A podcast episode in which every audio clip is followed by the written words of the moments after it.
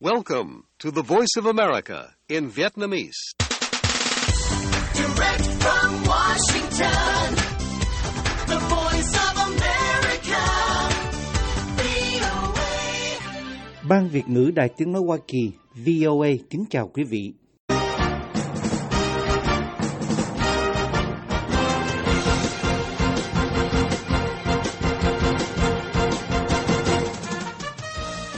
Trong chương trình thời sự quốc tế của Đài VOA sáng thứ Tư ngày 17 tháng 1 năm 2024 giờ Việt Nam, mời quý vị theo dõi các tin tức thời sự đáng chú ý bao gồm But this is the biggest one.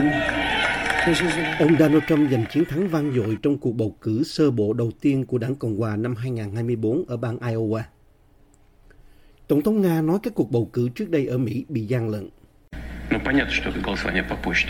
Скупали за 10 долларов бюллетени. Tổng thống Putin nói, ở Mỹ họ mua phiếu bầu với giá 10 đô la, điền thông tin vào và ném vào hộp thư mà không có bất kỳ sự giám sát nào. Lãnh đạo Triều Tiên Kim Jong-un kêu gọi thay đổi hiến pháp để đảm bảo rằng Hàn Quốc là kẻ thù chính. Và Trung Quốc cảnh báo Philippines chớ đùa với lửa về Đài Loan sau khi Tổng thống Marcos Jr. chúc mừng Tổng thống đắc cử Đài Loan. Mời quý vị theo dõi thông tin chi tiết. Một cuộc tấn công bằng tên lửa của Iran vào các mục tiêu ở miền Bắc Iraq đã gây ra một cuộc tranh cãi bất thường giữa các đồng minh láng giềng hôm thứ Ba. Với việc Baghdad triệu hồi đại sứ của mình để phản đối và Tehran khẳng định cuộc tấn công nhằm ngăn chặn các mối đe dọa từ gián điệp Israel. Truyền thông Iran đưa tin vào cuối ngày thứ hai rằng lực lượng vệ binh cách mạng Iran đã tấn công nơi mà họ gọi là trung tâm gián điệp của Israel trong khu vực bán tự trị của người Kurd ở Iraq. Trong khi lực lượng tinh nhuệ này cho biết họ cũng tấn công các mục tiêu nhà nước Hồi giáo ở Syria. Cuộc tấn công dường như làm tăng thêm lo ngại về tình trạng bất ổn ngày càng tồi tệ trên khắp Trung Đông kể từ khi cuộc chiến giữa Israel và Hamas bắt đầu vào ngày 7 tháng 10 khi các đồng minh của Iran cũng tham gia vào cuộc xung đột từ Lebanon, Syria, Iraq và Yemen. Cũng có lo ngại rằng Iraq một lần nữa có thể trở thành đấu trường cho xung đột khu vực sau một loạt cuộc tấn công của Mỹ vào các nhóm chiến binh có liên hệ với Iran và cũng là một phần của lực lượng an ninh chính thức của Iraq. Những cuộc tấn công này nhằm đáp trả hàng chục cuộc tấn công vào lực lượng Mỹ trong khu vực được thực hiện kể từ ngày 7 tháng 10. Lực lượng vệ binh nói cuộc tấn công vào cuối ngày thứ hai là để đáp trả sự tàn bạo của Israel đối với một số chỉ huy của họ và các lực lượng đồng minh của Iran quanh Trung Đông kể từ khi cuộc xung đột bắt đầu. Đây là cuộc tấn công quân sự trực tiếp đầu tiên của Iran trong khu vực liên quan đến cuộc chiến ở Gaza. Để phản đối cuộc tấn công, Iraq đã triệu hồi đại sứ của mình từ Tehran và triệu đại biện lâm thời của Iran ở Baghdad. Đồng thời, Bộ Ngoại giao Iraq nói rằng Baghdad sẽ thực hiện mọi bước pháp lý chống lại điều mà họ gọi là vi phạm chủ quyền. Các cuộc tấn công nhắm vào khu dân cư gần lãnh sự quán Hoa Kỳ ở thủ đô Erbil của người Kurd đã bị Thủ tướng người Kurd ở Iraq Masur Banzani lên án là tội ác chống lại người Kurd, trong đó ít nhất 4 thường dân thiệt mạng và 6 người bị thương. Phát biểu bên lề Diễn đàn Kinh tế Thế giới ở Davos sau vụ tấn công, ông Banzani nói những cáo buộc của Iran về căn cứ gián điệp của Israel là vô căn cứ. Các quan chức chính phủ Israel không đưa ra bình luận ngay lập tức về vụ việc. Các nguồn tin y tế và an ninh Iraq cho biết doanh nhân triệu phú người Kurd Peshor Dizazi và một số thành viên trong gia đình của ông nằm trong số những người thiệt mạng khi ít nhất một tên lửa bắn vào nhà họ. Binh vực cho cuộc tấn công người phát ngôn Bộ Ngoại giao Iran Nasser Kanaini nói Tehran tôn trọng chủ quyền và toàn vẹn lãnh thổ của các quốc gia khác, nhưng đó là quyền hợp pháp của Iran để ngăn chặn các mối đe dọa an ninh quốc gia. Xe tăng của Israel đã tiến ngược trở lại vào các khu vực phía bắc giải Gaza mà lực lượng Israel đã rời đi vào tuần trước. Người dân cho biết hôm thứ Ba, gây ra một số cuộc giao tranh dữ dội nhất kể từ đầu năm mới khi Israel tuyên bố đã thu hẹp lại hoạt động của mình tại đây. Các vụ nổ lớn có thể được nhìn thấy ở các khu vực phía bắc Gaza từ bên kia biên giới với Israel. Một điều hiếm thấy trong hai tuần qua sau khi Israel tuyên bố rút lực lượng ở phía bắc như một phần của quá trình chuyển đổi sang các hoạt động có mục tiêu và thu nhỏ hơn. Tiếng súng dữ dội vang lên trên khắp biên giới suốt đêm. Vào buổi sáng, các vệt đen xuất hiện trên bầu trời khi hệ thống phòng thủ Iron Dome của Israel bắn hạ tên lửa do phiến quân bắn qua hàng rào. Israel cho biết lực lượng của họ đã tiêu diệt hàng chục chiến binh Hamas trong đêm trong các cuộc đụng độ ở Bay Lahia ở rìa phía bắc giải Gaza. Cơ quan y tế Gaza nói vụ ném bom của Israel trong 24 giờ qua đã giết chết 158 người trong khu vực, nâng tổng số người thiệt mạng trong cuộc chiến hiện đã bước sang tháng thứ tư lên 24.285 người, cùng hàng ngàn thi thể khác có thể bị chôn vùi trong đống đổ nát. But this is the biggest one.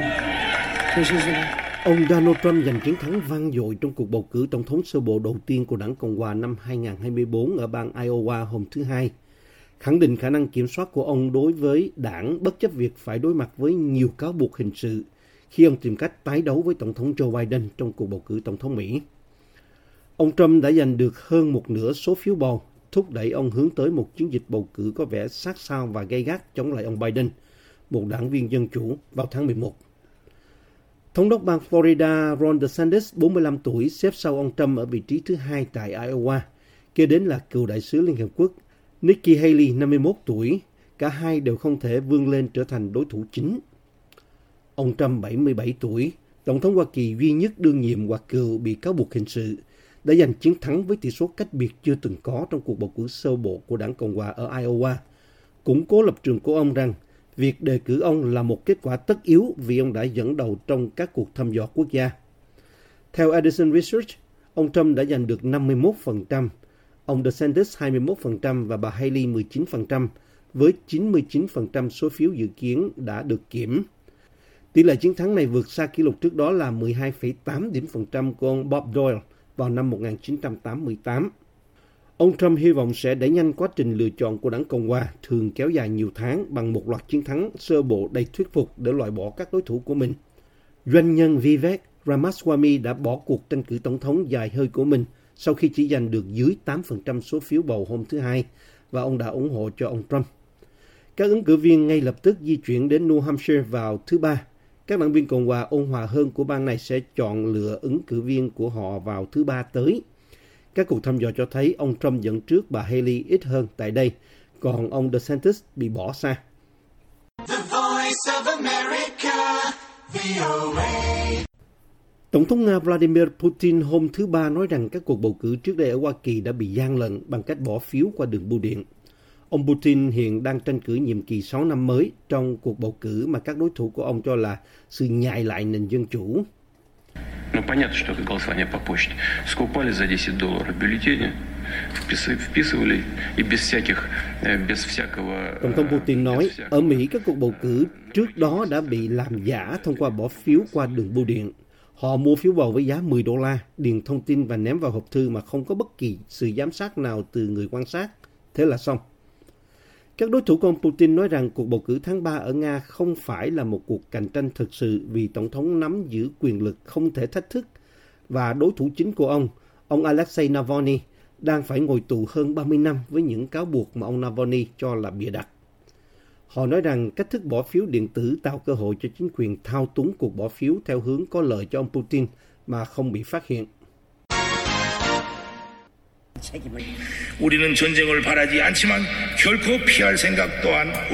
Nhà lãnh đạo Triều Tiên Kim Jong-un hôm thứ Hai kêu gọi thay đổi hiến pháp để đảm bảo rằng Hàn Quốc bị coi là kẻ thù chính và cảnh báo đất nước ông không có ý định tránh né chiến tranh nếu điều đó xảy ra. Truyền thông nhà nước KCNA đưa tin hôm thứ Ba. Trong bài phát biểu trước Quốc hội Nhân dân tối cao của Triều Tiên, ông Kim nói ông đã đi đến kết luận rằng việc thống nhất với miền Nam là không thể nữa và cáo buộc Seoul đang tìm cách gây sụp đổ chế độ và thống nhất bằng cách nuốt chửng Triều Tiên. Ông Kim nói rằng hiến pháp nên được sửa đổi để giáo dục người dân Triều Tiên rằng Hàn Quốc là kẻ địch chính và kẻ thù chính không thể thay đổi và xác định lãnh thổ của Triều Tiên tách biệt với miền Nam.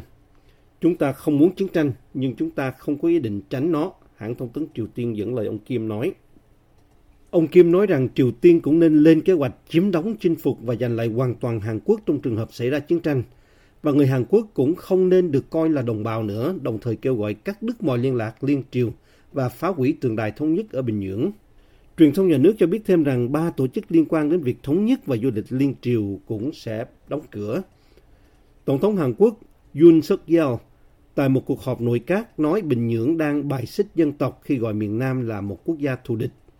Lời kêu gọi thay đổi hiến pháp của ông Kim được đưa ra trong bối cảnh căng thẳng trên bán đảo Triều Tiên gần đây trở nên tồi tệ hơn, khi một loạt vụ thử tên lửa và nỗ lực của Bình Nhưỡng nhằm phá bỏ chính sách nhiều thập niên và thay đổi cách thức liên hệ với miền Nam. Trung Quốc triệu tập đại sứ Philippines hôm thứ Ba và cảnh báo nước này chớ đùa với lửa sau khi Tổng thống Ferdinand Marcos Jr. chúc mừng Tổng thống đắc cử Đài Loan Lại Thanh Đức giành chiến thắng trong cuộc bầu cử.